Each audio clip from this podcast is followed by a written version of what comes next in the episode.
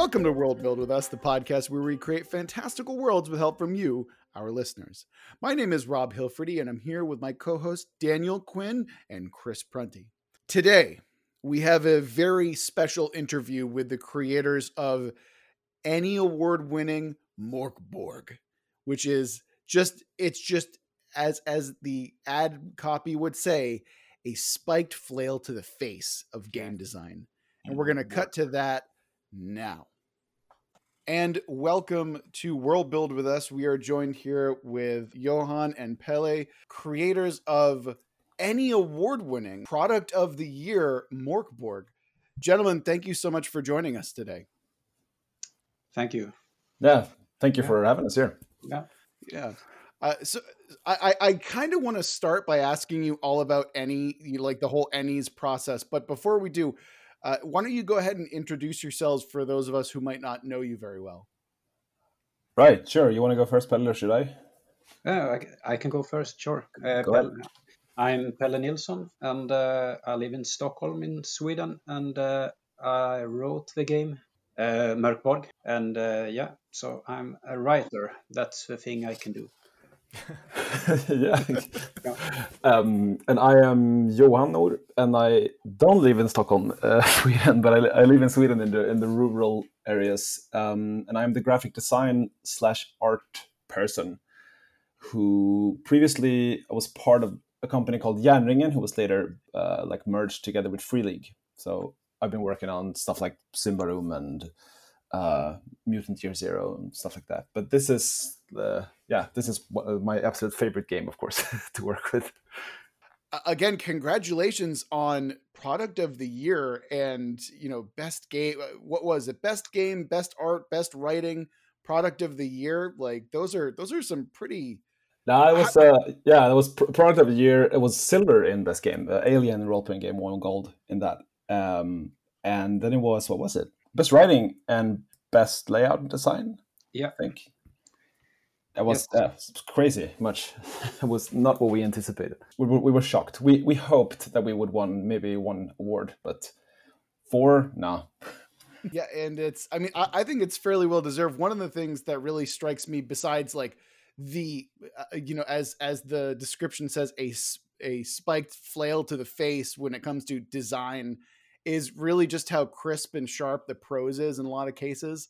I was going through it earlier today and just some of the just some of the really just beautiful imagery that kind of gets evoked is just so uh, it's it's so evocative and it's like man I w- have you ever read something you're like man I wish I could write like that I get that constantly from the prose in this book and it's really fantastic so I, I just wanted to heap praise where it's due and uh that's where I'm going to start. So I, I just want to get I want to get it out of the way now so I can have a regular interview for the rest of this. You know, we need to be able to nerd out a little bit on that. Yeah, absolutely. Yeah, thank you. Yeah. Uh, so uh, one thing I do I, I tend to ask a lot of people is where where people grow up tends to have a lot of impact on their design and how their kind of world building comes into it. And how, how do you think growing up, I'm, I'm assuming that both of you grew up in Sweden. How do you think that growing up in Sweden affected the kind of writing and world building process that you put into Mörk Borg? There was quite a big role tabletop role playing scene in Sweden during the 80s. Uh, we had some uh, bigger games, not very well known outside of Sweden, maybe, but they sold like 100,000 games uh, of one particular game. And yeah, so we grew up in that tradition. And there has been some kind of way to write role playing games in Sweden, I guess. Mm, we wanted to do quite the opposite, I think, to that uh, tradition. Uh, with yeah straight straight columns and uh, uh, yeah the kind of art and uh, and so on. It, and also the way like you'd um, like talk about a world you present a game text wise, like because it's yeah it's almost it's, always like these long paragraphs and these like almost like a uh, like a fa- fact uh, book. That's not the word, uh, but like a school book almost. But we wanted to like challenge that and do something different. But I I think like to um, get back to your question that I think the way that we played games in early Swedish days here might have affected us because we don't have that uh, really that like American tradition that maybe not a lot of other games have. I'm not sure exactly how it affected the game though, but I'm sure mm-hmm. it is there. We've we've talked to a couple creators, like one uh, one from Australia, the other from Texas, and just seeing how their kind of inspiration comes from you know the heat or what an aboriginal culture that's kind of in their life daily how it affects how they approach world building and just the creative process in general has been really interesting. Uh, while you can see a lot of the heavy metal influence and everything i don't know how much of a global phenomenon it was of the d&d and this satanic panic but a lot of this just reads of the games my mother was terrified i would play and uh, I was wondering, like, was that intentional, or were you aiming for that? Not really, not not that not that specifically, but I do love when people say that because uh, I was like, oh fuck, I thought I wish that we thought of that because that's that's mm. that's hilarious. But I guess I mean I can only speak for my uh, part of it. I mean, I mean Pelle wrote the whole setting, but uh, I guess that it was just our taste in music and culture that sort of spilled through in a way. Uh, and it became this sort of heavy metal world. But I think there's also maybe not too clear, but there are some like Swedish, not folklore, but like some of the myths and stuff from from here uh, hidden here and there in the book. Uh, yeah, that's true, and uh, also the way that I wrote the game hmm. uh, is yeah, uh, it's a bit harsh, harsh, uh, um, maybe I think that is a cultural thing as well, and also that uh, we wanted to condense all the things that we thought were important and not uh, flesh it out too too much. Yeah. We wanted to keep like a skeleton text and not even like yeah, yeah we, we removed a lot of things that yeah. uh, a lot of games have because like our target audience was always people who had already played a lot of games who already knew the stuff so we I, didn't want yeah we didn't want that what is a role-playing game thing which is in it's uh, in all the books it's like what is a role-playing game and uh, what it uh, what is uh, dice 8 for, uh, day eight. Uh, yeah, so we didn't want to. And I guess uh, too much detail. Yeah, yeah, and I, I think it works. I mean, it's it's it's not. I mean, you you wouldn't call this game very educational or like easy to read, but I think it works regardless for some reason. Like because yeah, most of the people who buy it, I think, have some experience in role playing games, or someone in the group has, so they'll figure it out. Yeah but I, have heard some guys that never played role playing games before and they they were they were intrigued by by the art and and then enjoyed the text afterwards. And yeah. uh, they started to play without explaining uh, yeah that's, what is a role playing game and so on. They, that's quite amazing actually, because like when I I think I read that one as well. It was someone like, "Oh, this is my first role playing game," and I just thought, "No, don't buy this one. just, just buy something else." Just so yeah, maybe it works. I had actually shared this to some of my friends who don't go anything with role playing games, but they do love uh, anything occult and uh, I was looking at your webpage where it has the Mörk Borg uh, approved content. Uh, what is that symbol? Like, who made it? Uh, does it have? It seems to have a whole bunch of different references with runes, symbols. Well, just oh, the, oh yeah, that was uh, that came to me in a dream. No. um, well, it's it's it's a symbol. There are no. Hey, who am I kidding? It's just gibberish, you know. Damn. now there are some some things there, but yeah, that's that's that's in the world. That's kind of like the symbol of uh, who is the evil god behind all stuff. You know, uh, the ruin of of of the apocalypse and of the end, maybe. Oh, so, yeah, that's. that's really cool. It's become something of a symbol and a logo almost for for the game, uh, and especially for the Mörk Borg cult.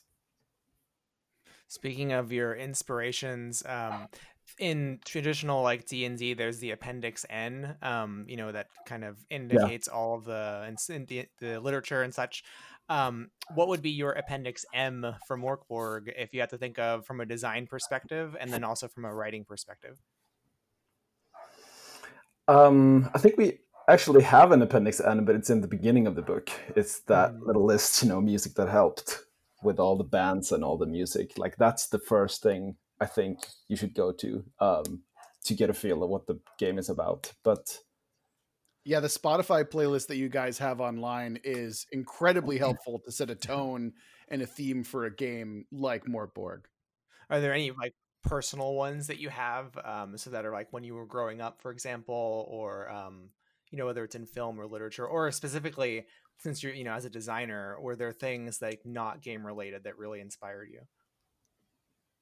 Um, for me, I mean, I'm a I'm a big fan of like magazine design and stuff like that. So a lot of the my design inspiration comes from editorial design, um, and also like you know band posters and gig posters and stuff like that. Mm-hmm. Um, visually, like that's just the design part, but I think visually, like for the art, I think uh, like I don't know, video game art and also like occult art from like the way, way back, like medieval and, and new, uh, like more contemporary stuff, but also like creepy pasta art, you know, like the stuff you see on Reddit or I don't know the forwarded images from like uh, yeah, like, like pasta. the Thin Man or the exactly, yeah, yeah, yeah, like yeah, like all that stuff. So yeah, I get that a lot from Gutterborn Scum. Like I, yes. I just think of like uh, Jeff the Killer whenever I see that. Yeah, exactly exactly. so lots, lot of that. What do you say, Pelle? Yeah, I agree. And uh, text-wise, uh, I was thinking a lot about that as well. That uh, I didn't want to have too much text on every page. It should be, uh, yeah, uh, easy to read the book.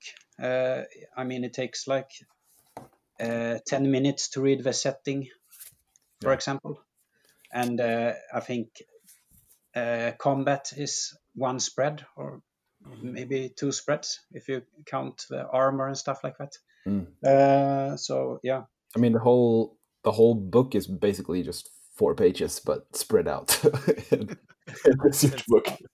Simplicity is like a, a, major inspiration, I'd say. That's for sure. Yeah, yeah. yeah. Well, I mean, it's thematic too, isn't it? Like it's you're trying to get away with this stark and really like isolating setting and what better way to do that than to have that reflected in the text uh, mixed with the art right right yeah yeah exactly and also like the way um all like half of the rules in this book are optional because you're supposed to kind of like hack it yourself and mix it up to become this the, the like your own system and that's also like supported with all the Mörk Borg cult stuff on the web that you can cut and paste and build your own thing and i think that also is kind of connected to this whole punk scene aesthetic in a way. Like it's all cut and pasted. And also, you know, that's maybe something about how the world also in the in the game uh, is changing and falling apart. And uh, yeah, like, and yeah, and, and we so, there are lots of questions about uh, different things in the setting that's not very clear. And I guess mm. that that was something that I was uh, aiming for, uh, uh, so that everyone everyone can make it your own setting, and I think we succeeded there because there are lots of people that you know write adventures and make their own classes and yeah um, yeah. Stuff like that um, re- one of the things I really enjoy on that point is that it, it, lends itself to interpretation. Like especially this passages about the basilisk and the, like the history that sets up the world. Like there's multiple ways to read it, and I think like a lot of RPGs aren't don't do that because they really want to lay it all on the ground for you and like pin it pin it down. And what's strange yeah. about this book, and I think amazing about it, is that it's it's not pinned down in that way. Yeah, no, we, get, we get we get some questions. Uh, uh, from people that want to have the answer on wh- what is Nechrubel and what is wh- where did the two-headed basilisks come from and Mhm. stuff like that. And we we don't want to give that away, and and uh, most of the time uh, we don't know. No. actually. Yeah, but we, we, we almost always say like, oh, this is my personal interpretation, but whatever whatever happens at your table is the game. Like we, we, we don't own the game anymore once you bought it. Like it, it's yours, right? So, uh, and we yeah we we tend to avoid giving like official answers because I think that's super dangerous for a game to have like this this true like answer uh, that you because that I think uh, that stops people from interpreting rules themselves and to make it theirs. So I, I guess it's the same with um, um, most of the musicians with their and bands with describing their lyrics and what it means. Uh, Hmm. Not many bands do that. They don't want to talk about the lyrics, and uh, it's yeah, a it's, little bit a little bit like that with Mörkborg. yeah, it's like death of the author, really. So it's not it's not our world anymore. No. Yeah, I think one of the most dangerous things that a lot of RPGs do is put stats to things that don't need them. Because once things have like a stat block, they tend to lose their power and mystery. Hmm. And I, I think that you kind of nailed it with the death of the author, right? Like that's not on us at this point. It's not your game anymore once you've put it out in the world. No, exactly. So, and we even encourage people to like destroy the physical book because it's not ours. Like, like you would, would know never you- do that. never. no, it's also just a Beautiful. capitalistic scheme for you to buy more books. No, but Built-in mechanic. exactly. Look, it's very difficult to buy the book when it's consistently out I of print. know. Okay. right. Yeah, some some people have been waiting for like two or three months shipping time from. I waited for my three months. I was okay with that. It was worth it. it's, it's just painful to see that because I just want people to get the book now. Like if Mhm. like all these stories about uh, delays with shipping because of COVID and everything, I'm like, fuck, just I want people to have the book. like, Oh yeah. yeah, well, I can tell you the sentiment online is that everyone is happy to wait because the product is worth the wait. yeah. yeah, this is one of the few physical books that I desperately need in my life. Right? Like it's this is one of the things like, oh, I want to see it and hold it and feel it. Like I think And there's been it. this shift towards Yes. PDFs a lot of the Mm. time recently. Yeah. You know, there's a digitization of the hobby. But I think that Morkborg in particular is one of those books where like, no, fuck PDFs. We Mm. want the physical book. We want to feel that embossed, like beautiful. Yeah, anyway. Yeah. Like, we didn't, no, but we didn't. We didn't even want to have a PDF uh, No. at first. We didn't Oh. have a PDF pledge in the Kickstarter uh, for for the core book uh, in the beginning, but uh, there were so many people complaining about that, so we added that pledge. Yeah, but some Yeah. of them ha- actually had very good reasons, like why they couldn't have physical books and whatnot. Yes. But, but yeah, but we didn't want it, and we also encouraged everyone to just okay, we're going to send out the PDFs, but do not look at them. Like, please get them. And and people actually like follow, like they did that. They, they waited. They had the PDF, but they didn't open it because, as we said, oh, trust me, it's going to be worth it. Like, you don't want to ruin your first, uh, you know, uh, opening of the book. But yeah. Yeah. Can, Anyway. can I ask um, about the, the printing process and getting the publishing process straightened out? Because the the amount of work that I can see went into like putting together the print product seems to be really high. So I'm curious if you could take us through, you know, the font selection and what was that like to really envision putting this together? Oh shit! You opened the box now. Okay. No, but uh, uh, basically, when we did this, because at first it was going to be not a hardcover book, but just a zine, just a small, Mm. even like print on demand, because we didn't have very high ambitions at first. But then, as we uh, got the promise from Free League that they were going to publish it, we kind of thought, oh fuck it, we'll do a hardcover and we'll do it uh, the, the, the, the, the the biggest baddest book we can make, you know. Uh, and we basically, I think we actually got like a list of things from the printing house that they could do, uh, like features and all the different embosses and and everything. And they asked us which ones we wanted, and we just said all, all of them. yeah, Yeah. all of them. Give us all, everything. Yes. how how the hell can we you know you know get a gold foil in here? Like it doesn't fit on the cover. I'll just, just do it on the on the inside. Uh, can we can we print on the ribbon? Yeah, we can. Okay, cool. How, how are we gonna do that? so it ended up being like 24 different PDFs that we sent to the printer. Wow. Of different embossed templates, and that was the most stressful days of my life actually to send that stuff Oh in two languages as well. It's, it's English and Swedish. Oh. so, but yeah, and as for like typefaces, I don't know. I kind of saw it as a challenge to myself to just break all the rules that I've learned as a graphic designer. Because you're you're used to you're like you're not supposed to have more than like three or four fonts in a project. So I I wanted to try out like what what happens if I just screw that rule and just have a hundred fonts. What what happens? So it was much of like a lot of uh, very much an experiment. The whole book, uh, and we didn't know if it would fly or just blow up when we send it to print. So Yeah, like uh, like like I told you before, we started the interview. We expected a lot more bad reviews because of this, Mm. uh, you know, messing with the design rules. But uh, everyone has been very positive, almost everyone. So Mm. that's real. but also like how you write the game because you you don't explain rules the same way other games do and like yeah Yeah. you- I was also yeah I was expecting lots of um, critique about that as well.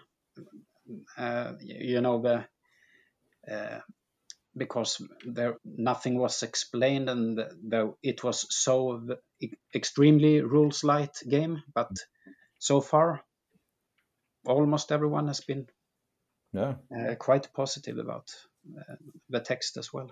Yeah we'll see how long it lasts Yes. Yeah, if you could go into extreme detail about the one bad review that really sticks out in your mind.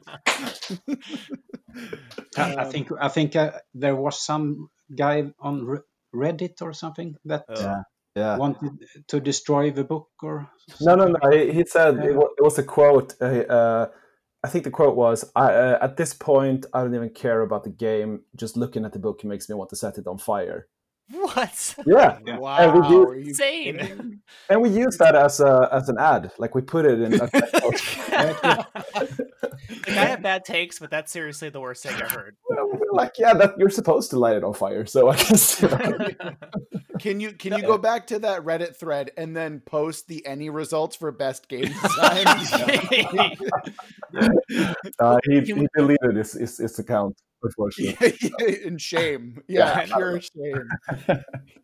Should tell us about the website too, because that's an amazing extension of the book. Um, I don't know. Like we, we made a website, and uh, I'm not really sure what what else I can say. Uh, I kind of wanted it to to also have the same tone and feel as the book, um, but also be functional. And in a way, like as I'm browsing it now, I kind of realize what I've done. I the first it, it's kind of set up the same way as the book, really, because the first part of the book is really like this presentation and there's a lot of aesthetics, and the last part is uh, more functional and more easy to use. Same same thing with the book, with the adventure being uh, completely different and more like user friendly. So I guess it kind of mirrors the book in a way. So It has the same user experience, I think, um, trick that you're doing. Like the book ha- has UX in a way that you don't notice, even though it's so chaotic, and the, the website does the same thing, which is yeah, right. But now we come to this problem, I think, where we we have way more like Mörk Borg cult uh, stuff than we anticipated. So it's just going to be a huge list. So I'll see if if I'll have to do something else. But that is yeah, that's been crazy. People have been sending us so much stuff, and Yeah, yeah, yeah, I think we have one and a half years work ahead uh, Yeah. if Wow. we want Yeah. to at least uh, use everything. There's like 50 different uh, items in our mailbox right now, just waiting for review. It's like classes and adventures and items and tables, and it's so much good stuff. it's and we've been we've been both saying to ourselves like this a lot of this is like better than what we do like Yeah. So- Yeah, I can't. I can't write anymore.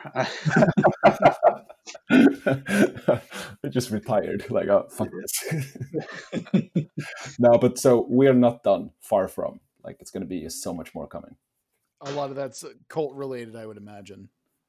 Yeah, a lot of it. Uh, not not all though. Yeah.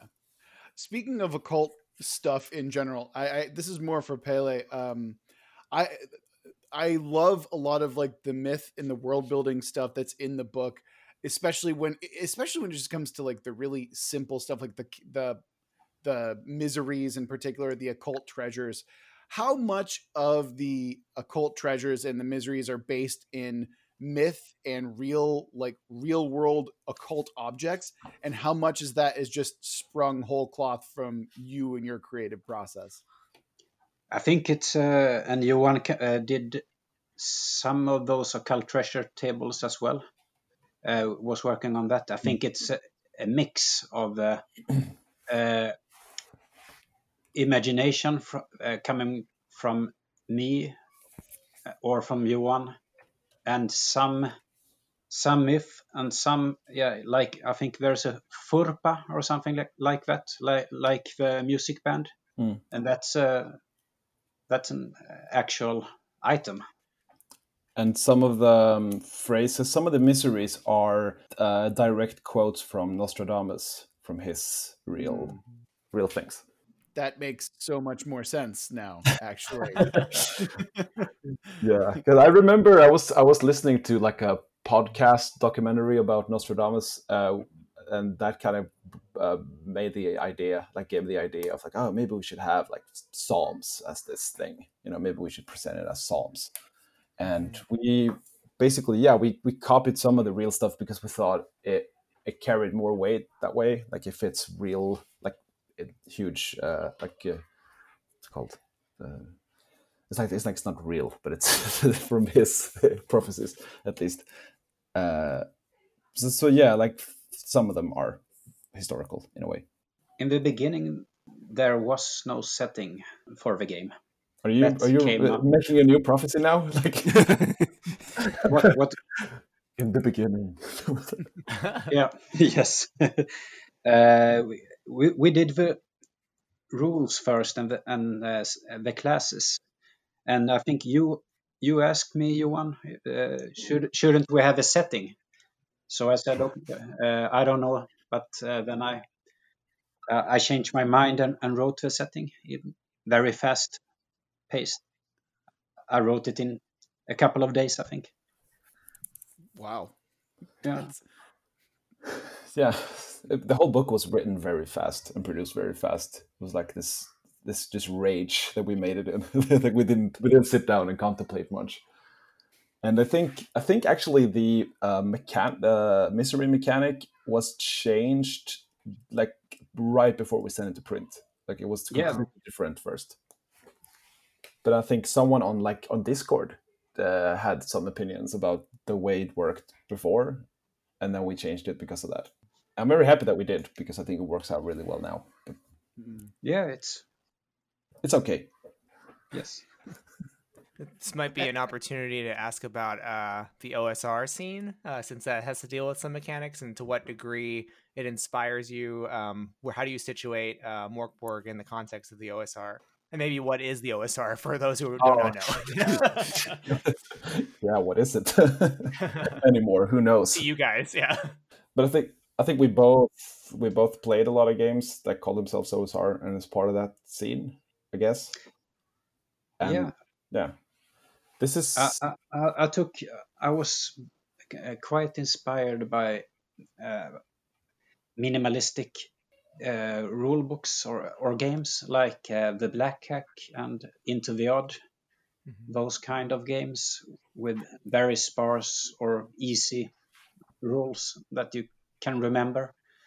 And uh, but I was also inspired by you know zero edition Dungeons and Dragons, and uh, I was reading that those three uh, books quite a lot, and and uh, but there it was more like I don't I don't want to have it like this, like like like like uh, yeah, it's quite hard to read those books. Uh, it's uh, Yeah. mess a bit messy and stuff like that. Uh, and we I wanted quite the opposite regarding the the rules.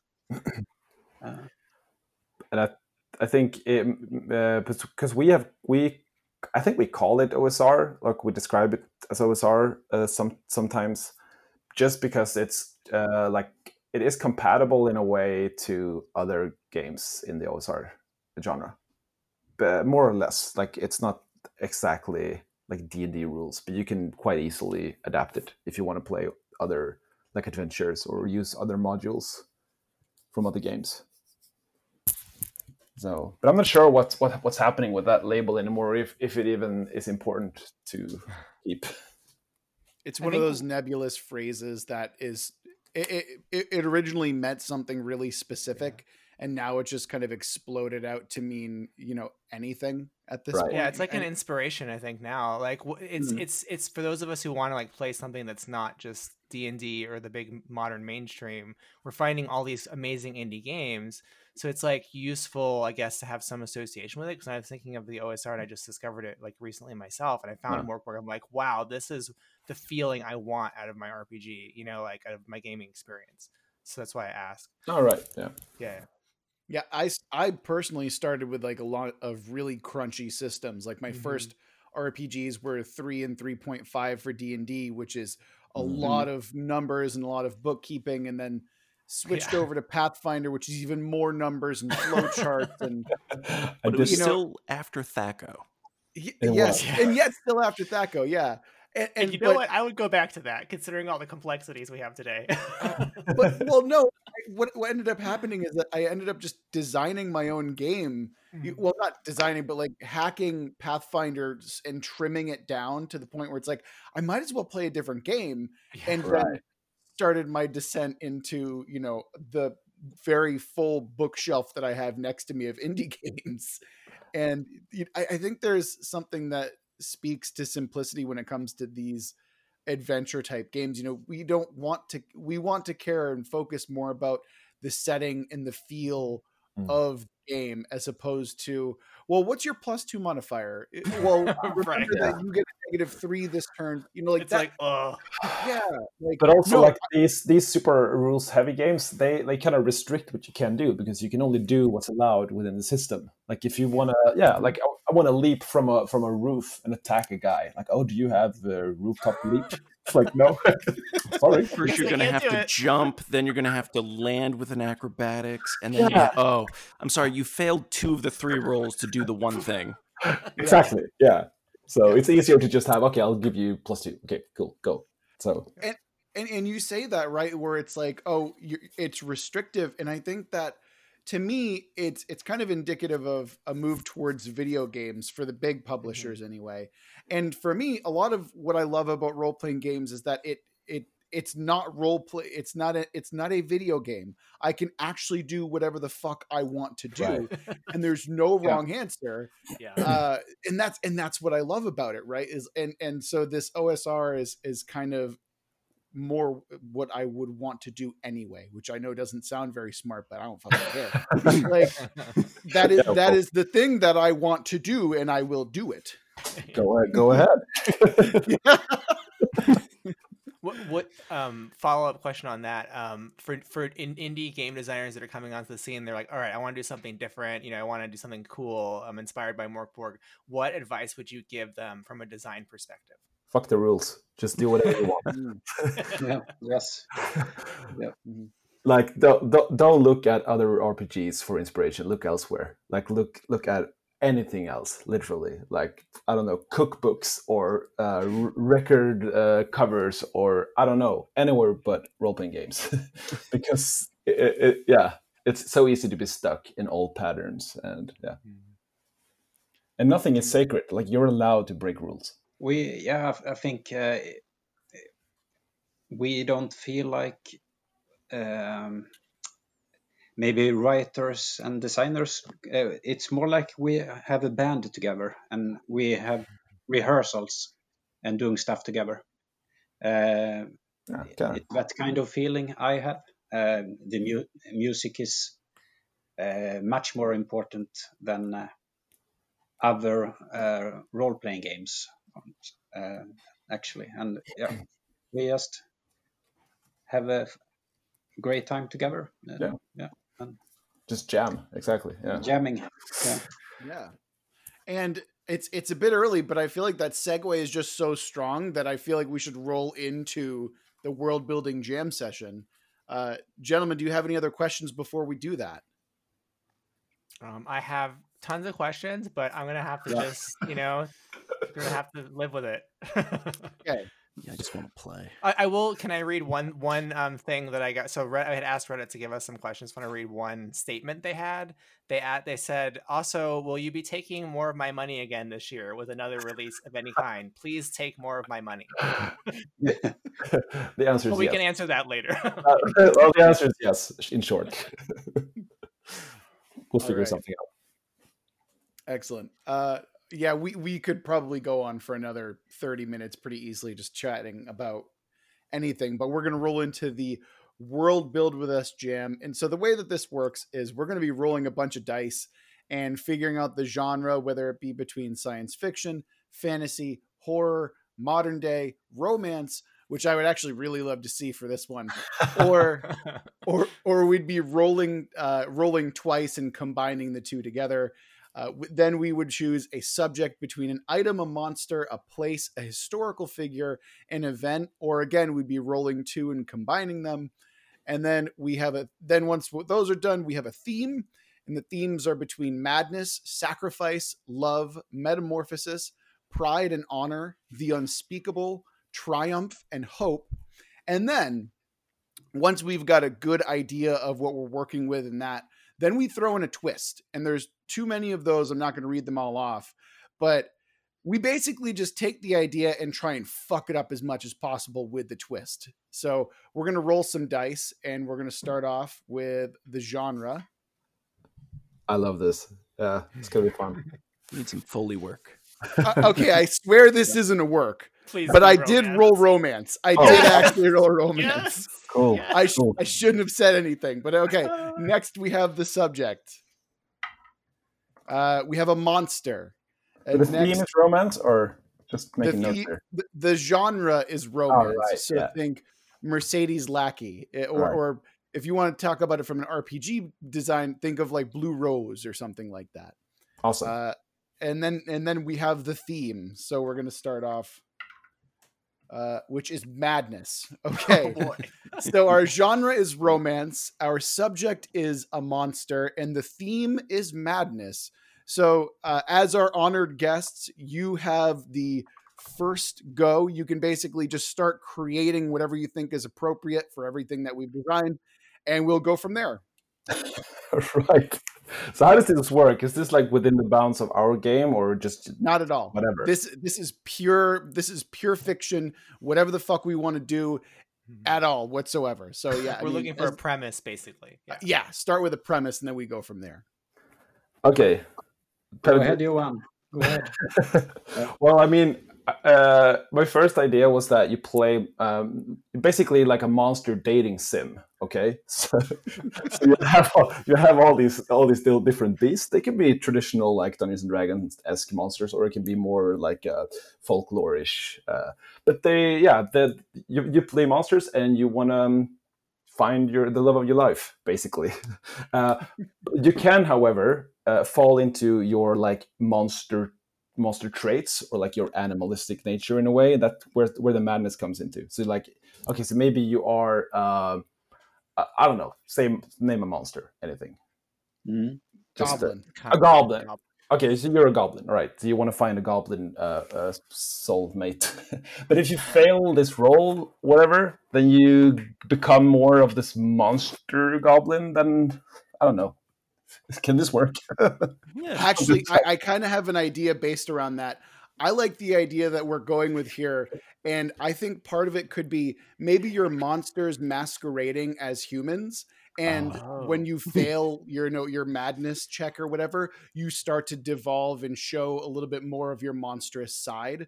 So it's a Ah. matter of you're hiding, you know, like you're basically three goblins in a trench coat with a mask on. Three and goblins then, in a know- trench coat. That's the name of the game. that's the name of the game yeah and then when the madness kicks in, it's a matter of like you see a rat, you now have to eat that rat, that that type Oh. of thing. right Yeah. Right. Okay, Alright. so so madness is more like composure in a way, or like the stat Yeah. where you yeah. Sure. That's Yeah. cool. That's cool. You control your animal instinct. Steal everything in sight.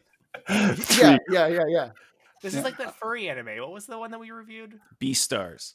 Yeah, there you go. Yeah, Yeah. that's so cool. So and and you realize because you're at this like party or whatever, and you realize that half of these people are actually monsters in disguise. so you, uh, can can you find true love if it's with another monster, or is there something specific where it's like you have to find a human mate for whatever reason? It's not just like you can be with another monster. but then in the end, you realize that you don't have to you know disguise yourself. You can be the goblins, and you you know you will find love anyway.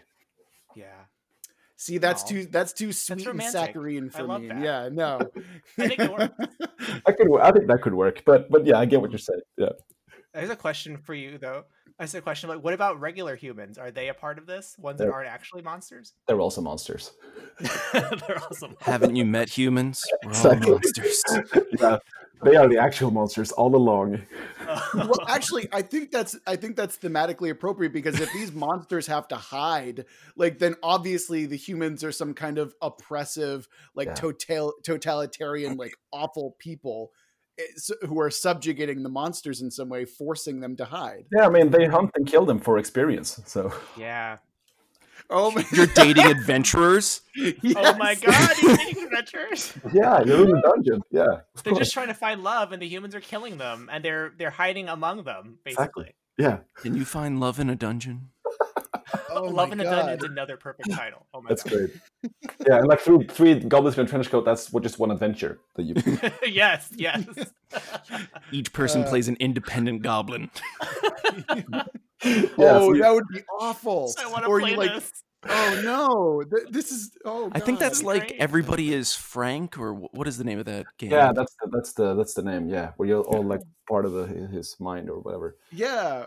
We, But that's we've cool. played So- that. So you're all like part of this random encounter table where you can approach, you can meet uh, other adventurers in here, and like, oh, there's something with this guy, you know, the way the way his, his trench coat moves, you know. My name is Human. exactly. I'm a human.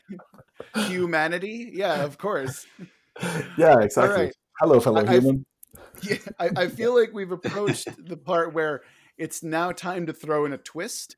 And uh, actually, you know, before we do that, uh, Pelle, what did you want to contribute? Because I feel like you have, I, I, I haven't gotten anything from you yet. What, what do you Uh, no, to not yet.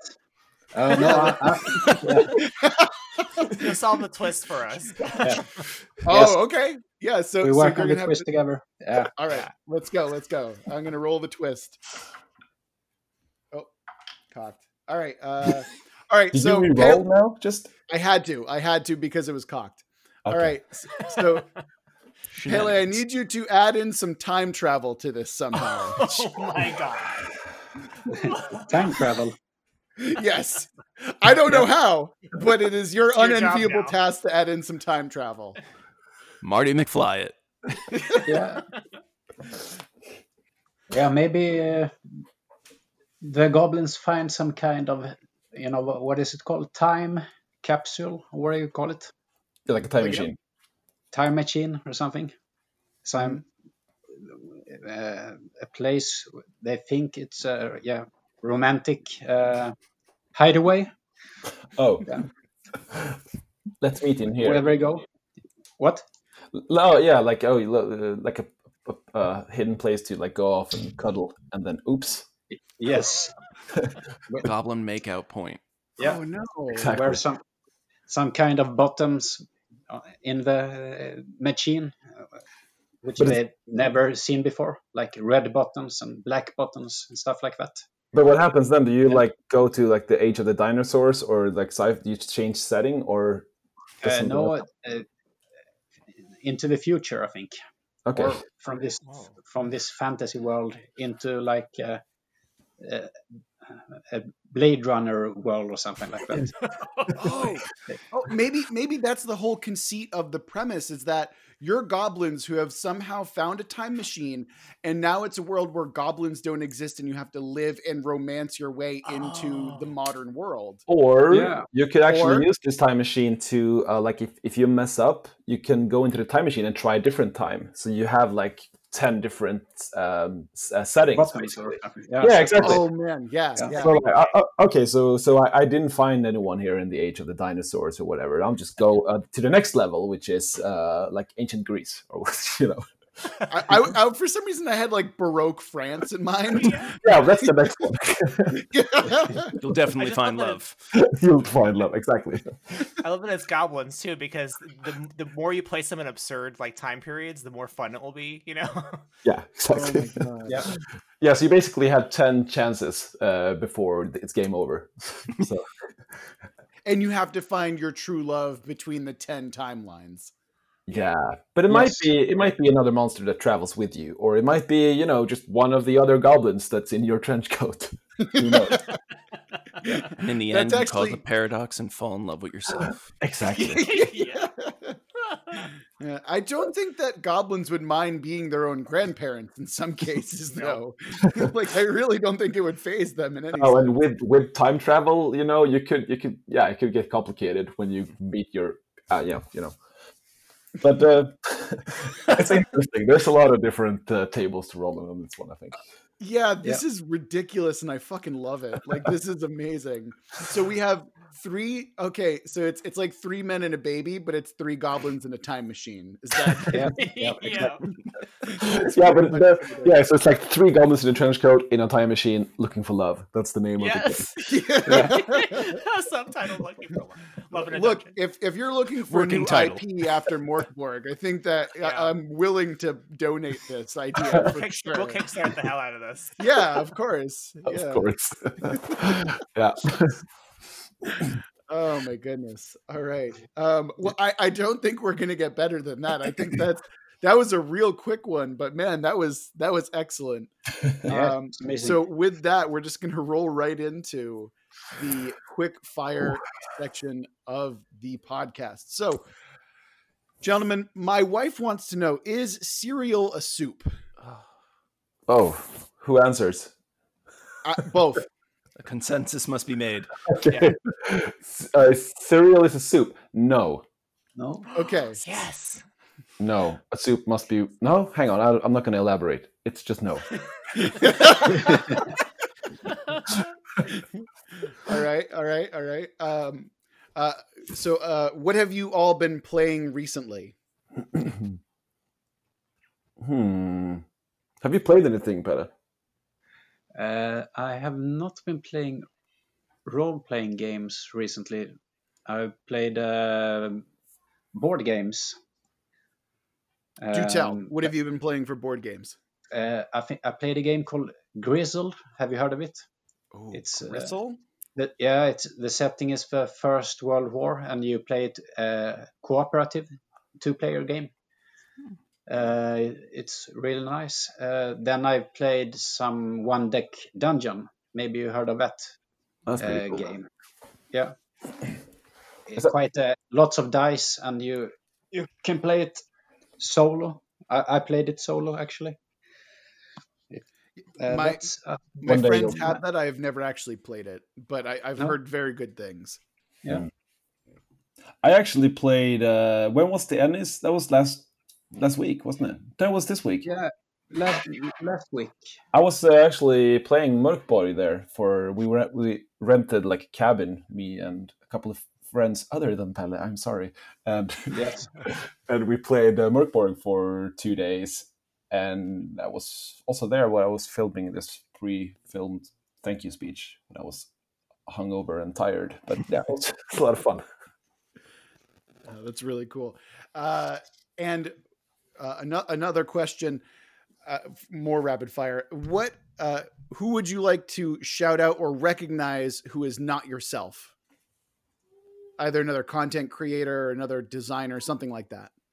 Oh, um, just I I'll just say the rest of Stockholm Kartell because there's some really cool stuff coming and and it's it's gonna be it's gonna be a nice uh, next couple of years I think. Mm-hmm. Pelle? Yeah, I think uh, may I want to make a shout out to Chris McDowall for Electric Bastionland. Uh, it's a very heavy book to carry, but uh, uh, I like the content uh, very much uh, when when I yeah uh, design wise. Uh, I'll second that. That's an excellent book. I'll It is, yeah. absolutely. lo- lots of good advice in that book. Yeah, Hmm. on game mastering, for example. Yeah. Uh, I'll also give a short shout out to um, Highland Paranormal Society. Uh, he makes a lot of cool stuff. Recently, I think one and Emmy for um, Tunnel Goons, which is a free uh, li- rules light game. It's really amazing stuff. Yeah. So All right. Uh, and Daniel, I believe that you have some rapid fire questions of your own. I do. I don't know if we asked this one of people before, but what would be your favorite character death in past history? Wow. well, in real life. Um, That's- of a character you played that died horribly. Yeah. All right. That's like an actual death. Like, uh, oh no. Who's your favorite dead person? Yeah. Wow. No. um. Oh, there's so many. I have a feeling that's true. um, no, but I have a favorite. I, I won't go into too much detail because of two reasons. First, uh, no one wants to hear about your uh, character, and two, I don't want to spoil Tomb of Horrors. But there was there was a, a, a fantastic death involving a an exploding object and a bag of holding, and it was full of stuff. Uh, yeah, it wa- it was glorious. Oh, that's great. Wow. And my second question Oh, is Pelle- hold um, on. Pelle, Pelle Pelle. has it too. Yeah. Yeah, I'm I'm sorry, I, I couldn't hear the question. Can you uh, say it again, please? what was the, the your favorite way that a character you played died? Aha, yeah. Um, uh, one time I was, uh, I was, I think I was climbing a tower or something like that, and uh, was getting there to the top, and uh, then some old lady showed up in a window when I was climbing by, and she had some kind of stick, some or hook or something like that, and she, you know, uh, sticked it out through the window, and I fell down and, and uh, was crushed on a on a on a rock, uh, maybe. Glorious. Yeah. You- It's just you so Far were down. Gently nudged to death by an old lady. Shoo. hilarious. Just open the window, like, oh, oops, sorry, I didn't see you there. Just, oh my god. Oh, you know what? I'm not even going to ask my second question because that one was just those were just too good. I love those. All right. Um, all right, and Chris, your rapid fire questions go. Rapid fire question. Uh, do you think that you guys are going to re- release any more playlist, or as you release more content, do you think you'll release another playlist? absolutely. Absolutely. All right. Yes. Ah, there we go. There we go. Uh, by the way, I do I- want to point out that that Spotify playlist is fantastic and is certainly worth your time. Uh, unless you're not a fan of like metal in any case, in which case, why are you playing Mörk Borg? Actually, play Yeah. Mörk Borg anyway. Yeah, But- exactly. Yeah, We actually, uh, I think we have three playlists out now. There's, Oh, yeah, there's one. There's one for the uh, the core rule book. There's one for the um, zine, Mörkborg Cult Feretory, and there's also one that's quite hidden away. But there's a link in our Discord that I posted. That was from our uh, release party. That was also oh, a that'll be very nice. awesome. Yeah. So. Is it just a bunch of like triumphant metal? It's like no, it's- no, exactly. It's just like if a drone funeral doom, just like yes. yes. three Right. hours. All No. right. All right. Uh, and with that, gentlemen, uh, you have successfully completed the rapid fire question portion of this podcast, Whew. which means that you can now go ahead and plug whatever you want to plug. Uh, obviously, we've done a lot of that for you already, but if you have like a side project or something else that you like, maybe you have your own, you know, like, you, you know, fancy whiskey blog that you have that you want to draw attention to. You have that option as well. But by all Why means, not? please, please plug and promote whatever you'd like to. Uh, Pelle, you go first. Uh, I don't have anything specific actually. It's uh, not that I can think of. Uh, it's very much Mörk Borg right now. it's the only thing I have time for. so, yeah. Yeah, but with that said, it's going to come more stuff from Mörk Borg. So yeah, and I think it will be not that far away uh, when we reveal some new things coming. Yeah. It's it will be quite a cool autumn. Uh, maybe actually there's a couple of things coming. Uh, Yeah. Before before Christmas. Very Yeah. exciting. yeah, And for for those of us who might not know, where would we be able to find Mörk Borg?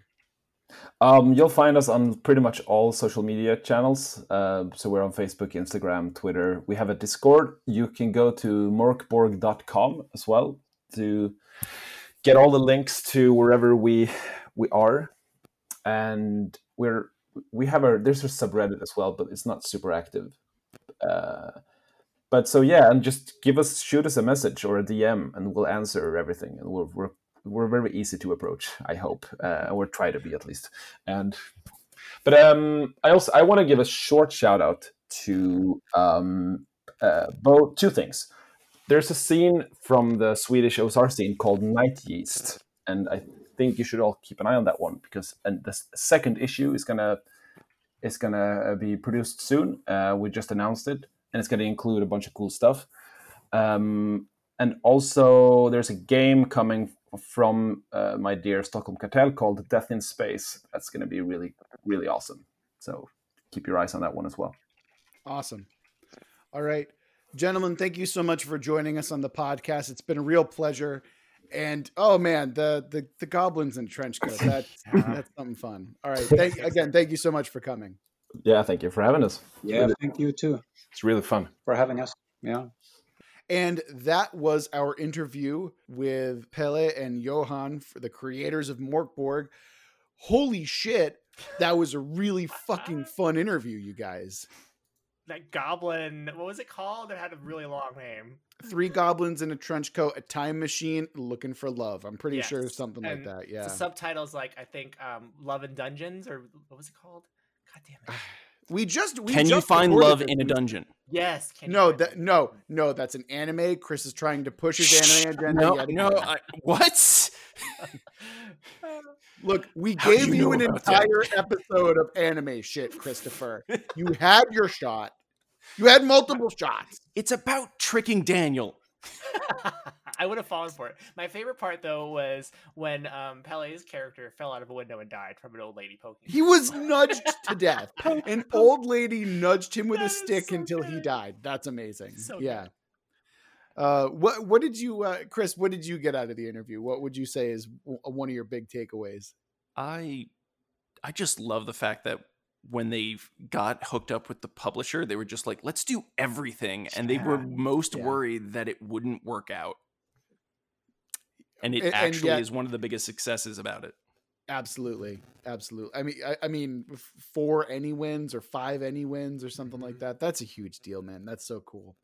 Uh, yeah. Also, the the fact that they didn't have a setting when and and Pelle was like, ah, I just kind of like shot it out in like a couple days. I'm like, dude, you made that in a couple days? Like, jeez. There's I like mean, this there's is amazing humility they have too. Like they said they didn't think anyone would like this, like when they were creating it. Like that's I that's feel like that's a you know? Scandinavian thing. Um, you know, I, I feel like Scandinavians are like humbled by Mhm. like the nature surrounding them. So it's like, yeah, that totally made that totally checks with me anyway. It makes it Um, even more badass, I think. Yeah, no, they though they, they were really awesome guys. And if you haven't heard of Mörk Borg yet, buy it. you should go and look at it and buy it and buy it twice because you're gonna have to burn to the first it. copy. Yeah. uh, and and don't look at the PDF. You can buy the PDF, just don't look at the PDF. Right. Obviously. yeah. so that'll do it for this episode of World Build with us. If you want to send us your own world building idea, show premise, or if you have an uh, if you have an in with someone that you think we'd want to interview, go ahead and send us an email at worldbuildwithus at gmail.com. Or you can go ahead and send us a message on Twitter at Let's World Build, and we'll be happy to chat with you guys. And remember that you're going to get through the week. We love you very much, and we're in this together.